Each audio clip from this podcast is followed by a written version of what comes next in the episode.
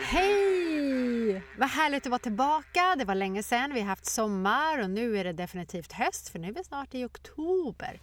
Så något sen eh, höstterminstart här på podden men eh, det har sin lilla förklaring i... Jag skyller allt på barnen. Det har varit mycket barnfix och dagisfix och sluta på dagis och börja hos dagmamma och mycket sånt fix som har tagit väldigt mycket tid. Men här är vi, hurra! Och här har jag en massa frågor, jättespännande. Så jag börjar med den första. Ha, så här står det. Du uppträder någonstans, publiken jublar, men du är inte nöjd med din prestation. Hur ser du på den balansen? Vad är viktigast? Oj, oj, oj, oj, ja. Vad är viktigast? Ja, fasiken alltså. Det här tycker jag är lite svårt att svara på för att om publiken jublar så känns det ju som att ja, men bra, någonstans så gick, gick det hem, det blev väl mottaget eh, och så vidare och så vidare. Men om jag själv ändå känner att oh, jag tycker inte rösten höll riktigt där i den där grejen. Där. Nu pratar vi sångframträdande förstås, nu ska jag vara tydlig med det. Um, för det är oftast så det är för mig, att det blir, jag har sånguppträdanden, konserter eller, eller så. Eh, då är jag nog inte riktigt nöjd i hjärtat ändå. Ehm, även om jag samtidigt är väldigt glad att en publik har jublat. För det är samtidigt väldigt trevligt att ha en jublande publik snarare än en publik som klappar lite sådär artigt och går. Ja. Eh, men vad är viktigast? Nej, men viktigast är att känna Oh yeah, det funkade precis som jag ville att det skulle funka och nerverna kom in där men de påverkade mig inte allt för mycket och så vidare. Och så vidare. Och om, då, om publiken jublar då, då blir ju det som en extra bonus. Då är det ju himmelskt fantastiskt underbart. En våg som, av positiv energi som jag kan flyta på hur länge som helst nästan. Och är det då tvärtom, då är det inte så kul. Mm, samtidigt är det då jag egentligen också kanske lär mig mest. Jaha, vad fasiken också, ja, varför gick inte det där? Var det fel sångval? Var det fel liksom, repertoar? Var det fel låtlista? Flödade de inte i rätt riktning? Och sådär. Ehm, ja, det var den. Hoppas att det var ungefär svar på frågan. tar vi nästa. Ehm, har du något knep för att inte tappa masken och brista ut i skratt? Uh. Ja, det här, den här frågan tolkar jag mer som en skådespelare än mig. För det... Jag brista ut i skratt och tappa masken det gör jag väldigt sällan om jag står och sjunger och har konsert utan det är mestadels i skådespelarinsatser. Har jag något knep? Ja, det har jag såklart. Nu försöker jag samla mina tankar för det finns ju så många, otroligt många olika situationer. Ta till exempel en improviserad situation.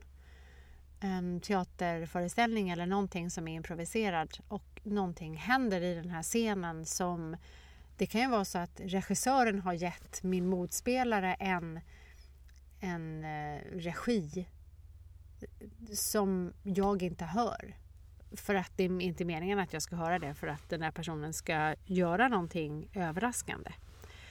Och då vet jag av erfarenhet och självkännedom om mig själv att denna mina personliga eh, vad heter det, safety mechanisms, försvarsmekanismer, är att jag skrattar. När jag blir chockad, så skrattar jag. Blir jag rädd så oj, så skrattar jag. Eh, tycker jag att någonting är pinsamt, så oj, så skrattar jag. Så att jag, skrattet är liksom förlösande för mig. Jag gråter oftast inte, jag blir oftast inte liksom arg tillbaka, utan jag, jag skrattar. Så jag har fått lära mig att försöka hålla det där i schack. Jag kan ge ett exempel. Under juli månad så gick jag en kurs för eh, var en blandning av manusförfattare, skådespelare och regissörer. Och eh, kursledaren är en, eller var en amerikan, han finns ju fortfarande men ja, som heter Bob Dolman som själv är regissör och manusförfattare. Han har skrivit jättemycket. Väletablerad eh, Hollywood LA-person. Ehm, eh, som är här och ger kurser ibland. Och då hade jag förmånen att gå på en av hans kurser. Och det som var häftigt med den där helgkursen var ju att där var det regissörer som vill utveckla sitt manusskrivande och satsade mest på det under den här kursen. Eller det fanns eh, skådespelare som ville utveckla sin regisida och fick chansen att regissera och så vidare. Och så vidare. Och jag har gjort alla tre men ville bara fördjupa mig enbart i skådespeleriet. Så att jag sa att jag vill bara vara använd som skådespelare den här helgen. Och blev satt i väldigt många olika scener vilket var toppen. Och en av de här scenerna så var det en, en kille som vill utveckla sin, eh, sin regisida. Han har dessutom skrivit det här manuset. Det var jag och en, en kille som spelade i scenen. Och eh, jag skulle komma in i en affär, väldigt kortfattat, jag skulle komma in i en affär och så blir det en konflikt i den här affären och den här killen då, min motspelare, jobbar då i den här affären. Och eh, scenen ska börja med att jag kommer in i affären och vi har repat och vi har testat massa olika saker och liksom kommer fram till någonting som ändå känns som att ja, men så här kommer den här scenen att utveckla sig och så här kommer det att gå nu när vi visar upp den för eh, de andra.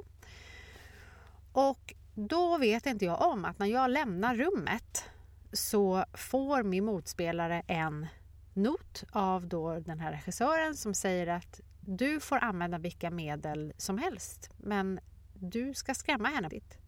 Hon ska bli rädd för dig i den här situationen. Och min motspelare gör det eh, och jag blir ju jätterädd som Erika och reagerar som Erika och vad gör jag då? Jo, jag börjar ju asgarva och har tusen tankar som flyger runt i huvudet eh, samtidigt som är så här, men herregud, skulle min karaktär avskarva på det här sättet? Ja, kanske, det vet man ju inte. Karaktären kanske också reagerar på det här sättet. Men, men hon skulle också, jag vet tillräckligt mycket om den här karaktären om hon skulle ha andra eh, försvarsmekanismer och reaktioner förutom skrattet.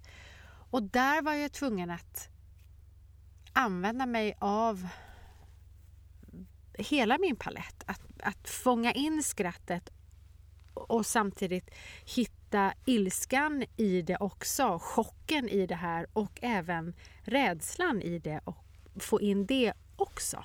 Och jag lyckades med det och det var en fantastisk eh, känsla. Att publiken jublade efter den här scenen, det gjorde de faktiskt. Eh, sen gjorde vi det i, vid alla scener, så det var inte speciellt bara för den här scenen vill jag påpeka. Men eh, då kände jag verkligen enorm tillfredsställelse för där, där kände jag att det där funkade och det, det var en adekvat reaktion som ändå kom. Eh, men har jag något knep? Nej, både ja och nej kanske. Men eh, förhoppningsvis så svarade jag där på frågan för nu vet jag inte vad jag ska säga mer. Nu tar jag upp nästa lapp. Du ska sjunga på ett bröllop eller liknande. Hur ser förberedelserna ut? Från en vecka tillbaka fram till minuten innan framförandet. Ja, okej. Okay. Då kan vi säga så här, ett idealt scenario så vet jag om ganska långt i förväg att jag ska sjunga på ett bröllop eller ska sjunga på en företagsfest eller ska sjunga nere i kyrkan här eller någonting. Så att jag vet eh, ganska långt i förväg eh, vad som kommer hända och vilken sång som önskas eh, om det är så att jag ska sjunga på ett bröllop Ehm, då är det ofta så här, jag vill att du sjunger den här sången och sådär. För då hinner jag landa i de här sångerna. Jag hinner lyssna in mig på musiken, jag hinner känna efter ifall tonarten i originaltonarten funkar eller om jag vill sjunga på ett annat sätt. Kommer det finnas någon som ackompanjerar mig eller behöver jag hitta en, en bakgrund och i så fall har jag redan bakgrunder? Kan jag köpa en bakgrund från en av mina musikerkompisar som då gör en bakgrund eller så vidare. Och så vidare.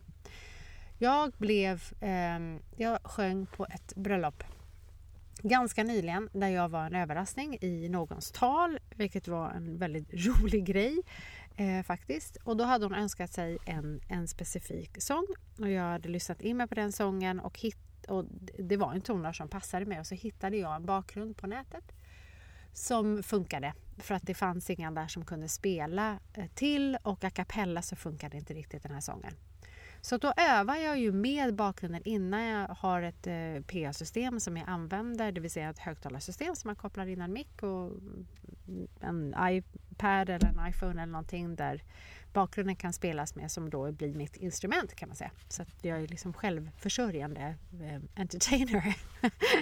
I'm a traveling circus, yes! Um, I alla fall. Och hur ser förberedelsen ut? Mycket lyssnande, mycket övande, både lugnt, tyst. Jag brukar dessutom kanske dagarna innan använda mig av en testpublik. Det är min kära make som för oftast agerar testpublik.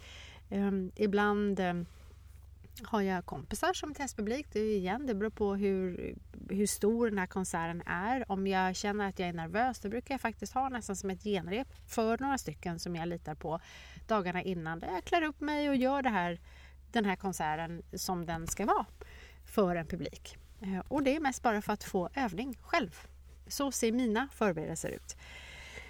Ehm, Minuten innan framförandet, ja Förberedelserna tar sig uttryck i att jag vet vad jag ska på mig, att jag fixar mig i håret, att jag fixar smink, att jag värmer upp, att jag känner att jag faktiskt fått ta mig en kopp te och landa, att jag vet var jag ska stå, hur den här eh, miljön ser ut där jag ska framföra min sång. Um, förberedelser, ja ungefär så. Och sen är det showtime och så är det showtime och sen är det klart. Ja, Yes, det var den. Bra fråga. Här är vi nästa. Gör följande.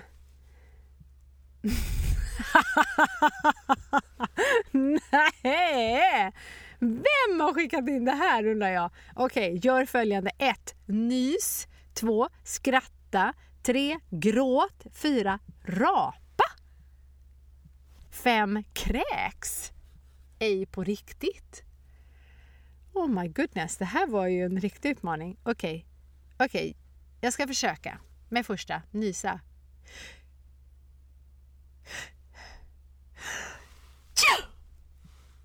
Kanske var lite musaktig, men i alla fall det var en nysning. Mm. Skratta.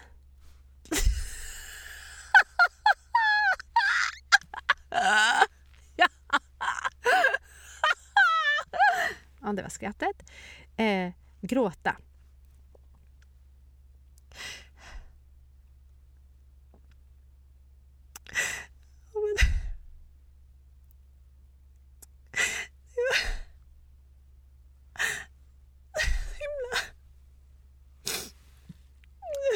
ja, det var gråtet. Rapa, det här blir ganska svårt för det var länge sedan jag åt. Det är mycket lättare att rapa när jag precis har ätit. Jag ska se om jag kan få till en liten rap. Nej, det blir ingen rap. Faktiskt, det blir ingen rap. Nej. Eh, kräks. Eh, oh, hjälp. Ja, jag ska se om jag kan ljuda en kräkning här. Nej, fan, det är också för äckligt. Det får ni faktiskt eh, föreställa er att jag kan eh, göra dessa saker. Det kan jag, eh, men eh, vill inte göra så här. Tack för den, men rolig fast lite läbbig utmaning. Okej, okay, nästa fråga. Du såg ett program om en man som har världsrekord i att hålla andan och som har bra andningskontroll med mera. Berätta om honom. Eh, ja, det här har jag nog kanske nämnt någon gång förut. Ja, just det. Eh, jag vet inte om han har världsrekord i eh, att hålla andan, men han, han borde ha det. Jag, eh, som med väldigt mycket annat så var jag ute och eh, letade efter någonting specifikt och så snubblade jag på en sajt som heter Breathology, tror jag. Och det är en dansk. Han är eh, jag tror att det kallas för en freediver. Alltså att han dyker under vatten och håller andan. Liksom antingen under is eller jag tror mestadels faktiskt under is. Eh, dessutom är han någon eh, scientist av något slag också så att han är liksom han har väldigt många strängar på sin lyra och på en väldigt hög avancerad nivå. Och då såg han en intervju med honom med en, eh, en, en sångpedagog tror jag, som är svensk tror jag, men baserad i USA om jag förstår saken rätt, som satt och liksom pratade med den här. Det var som en intervju som har lagts upp på Youtube och deras hemsidor och så vidare. Bla bla bla. Ehm, och det som, det som är häftigt i det här med andning Andning är ju nyckeln till så himla mycket. Det är nyckeln till hur vi mår. Eh, vi kan reglera... Eh, nu kan inte jag eh, allting liksom, vad heter det, expert och scientifically, jag kan inte liksom uttrycka det så, men, men rent generellt kan jag säga att an, med andningens hjälp så kan vi reglera våra nerver, vi kan reglera vårt lugn, vi kan reglera hur jag tror faktiskt så pass mycket, till och med kroppens organ, vår hälsa beror jättemycket på hur vi andas. Och snarare hur, kanske hur vi inte andas. Kvinnor framför allt andas ofta väldigt ytligt. Vi håller ofta in magen. Vi vill se, ha bra hållning, vi vill se snygga ut, vi vill se smala ut och håller därför in magen. Och det gör att vi liksom andas med kanske halva vår kapacitet. Så att lära sig att andas och att sakta ner vårt andetag i stunder av stress och oro är en gåva att, att kunna. Och han, den här mannen, han har ju då, det är hans hobby kan man säga eftersom han ju och eftersom han håller på med sån här freediving så behöver han kunna sakta ner sitt andetag så pass mycket så att han kan simma i den här kylan utan att dö och dessutom hålla andan. Så det är väldigt, väldigt fascinerande och eh, om jag visste vad han hette så skulle jag säga det.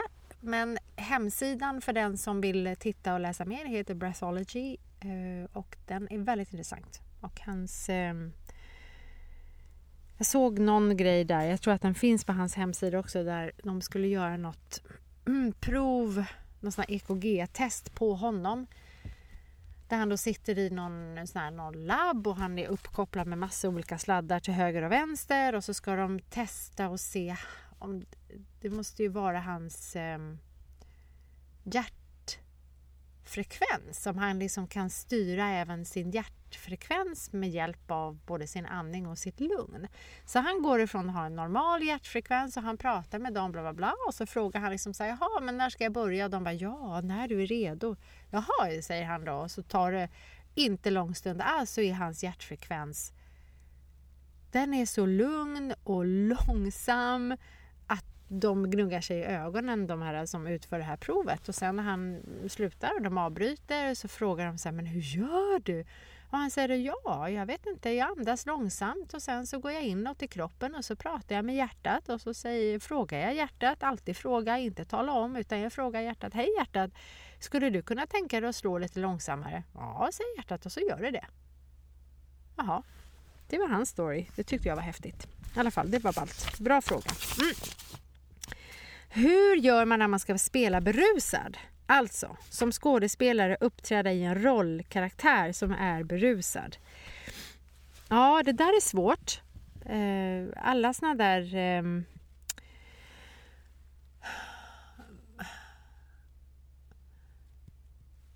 yttringar eller, eller karaktärsdrag eller sinnesstämningar är ju svåra att spela så att de blir trovärdiga. För att det är som... Du kan inte riktigt vara berusad på riktigt. Det blir inte så... Det är inte så pålitligt. Um, och jag minns på scenskolan så... Eh, en av de starkaste instruktionerna som vi fick någon gång ganska tidigt där är att när, så tänk tillbaka själv på när du har varit full någon gång och kommer in i en miljö, antingen du är tonåring och så kommer du hem och så upptäcker du att fan dina föräldrar är vakna, det skulle de inte vara, jävla skit också. Eller de är tillbaka från sin middag mycket tidigare än vad de skulle vara och de verkar nyktra. Fan. Eh, en sån situation eller du är ute med kompisar men du råkar vara den som helt plötsligt har blivit det är ingen annan som har druckit lika mycket som du och helt plötsligt så märker du att du skulle inte ha tagit det där sista glaset vin eller den där sista drinken eller vad sjuttsingen som helst. Men saken är att du försöker ju låtsas som att du inte är berusad. Så det är liksom instruktion nummer ett. Att berusade människor vill ju framstå som, att, vadå? Nej men jag... Ja, så. Eh, och samtidigt så har, är det ju om man är riktigt berusad så är det ju saker som inte funkar. Du kan liksom inte gå rakt, så man snubblar lite, man sluddrar ofta lite grann på man pratar liksom lite konstigare kanske sådär. Man kanske inte är så sammanhängande som man tror att man är i huvudet och så vidare. Ehm, ja, så att det hjälper ju också att kanske se hur berusade människor beter sig. Man kan, man kan studera berusade människor. Så här, spana in A-laget nere på, i centrum och se hur, liksom, hur de snackar med varandra. Alltifrån en lätt berusning till grav alkoholism. Sen får man liksom lägga ribban där någonstans. Men ofta så ska man kanske tona ner det lite grann för annars blir det, det är ju en, en, en sinnesstämning som åtminstone i mina ögon blir väldigt lätt blir teatralisk och då känns det oftast inte kanske äkta. Ja, hoppas att det gav svar på frågan. Oho! Du har precis vunnit en Oscar. Du står framför alla i publiken, men du får inte tacka någon. What?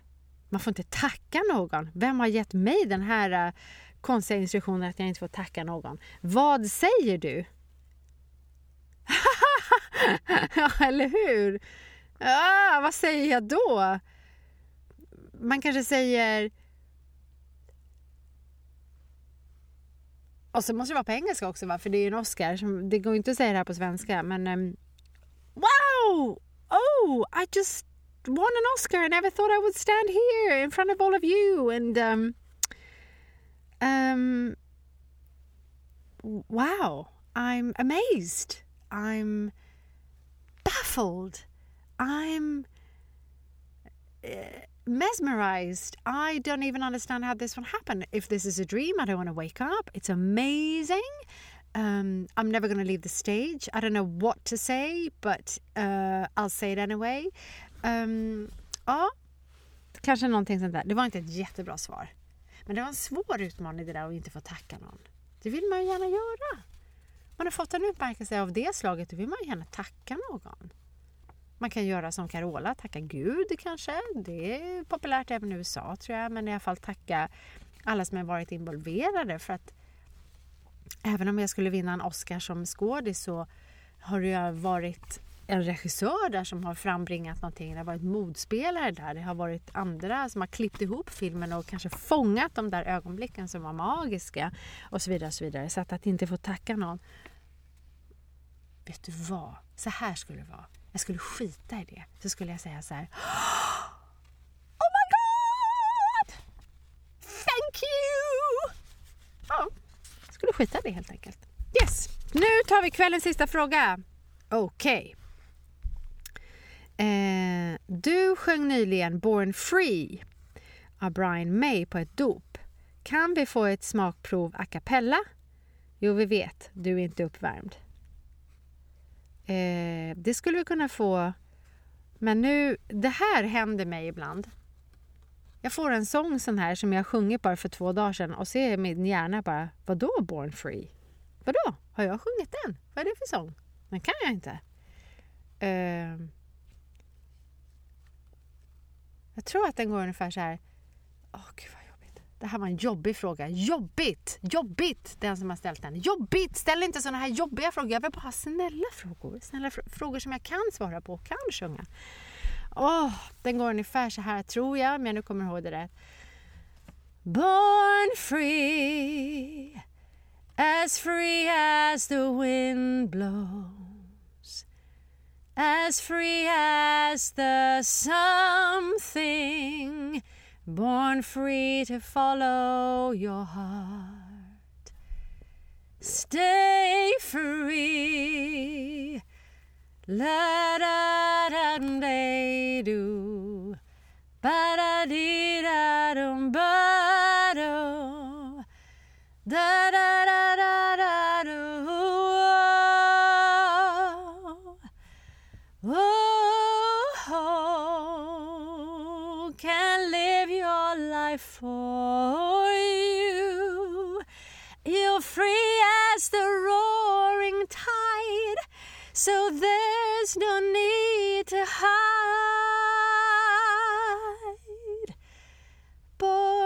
free, as free as the wind blows, as free as the star flows.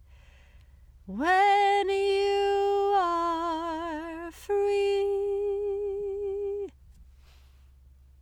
Ja, typ så. Okej, tack för detta. Vad roligt att vara igång igen och uh, happy autumn everybody. Um, ja, vi är snart i oktober. Oh! Det var någon som sa på Facebook häromdagen att är det någon som har noterat att det är snart jul? snart kommer jultomten! Okej, eh, tusen tack! Hoppas att den lyssnar. Och glöm inte, glöm inte, glöm inte! Ställ frågor! Ja! Ställ knasiga frågor. Även frågor där det står att jag ska rapa.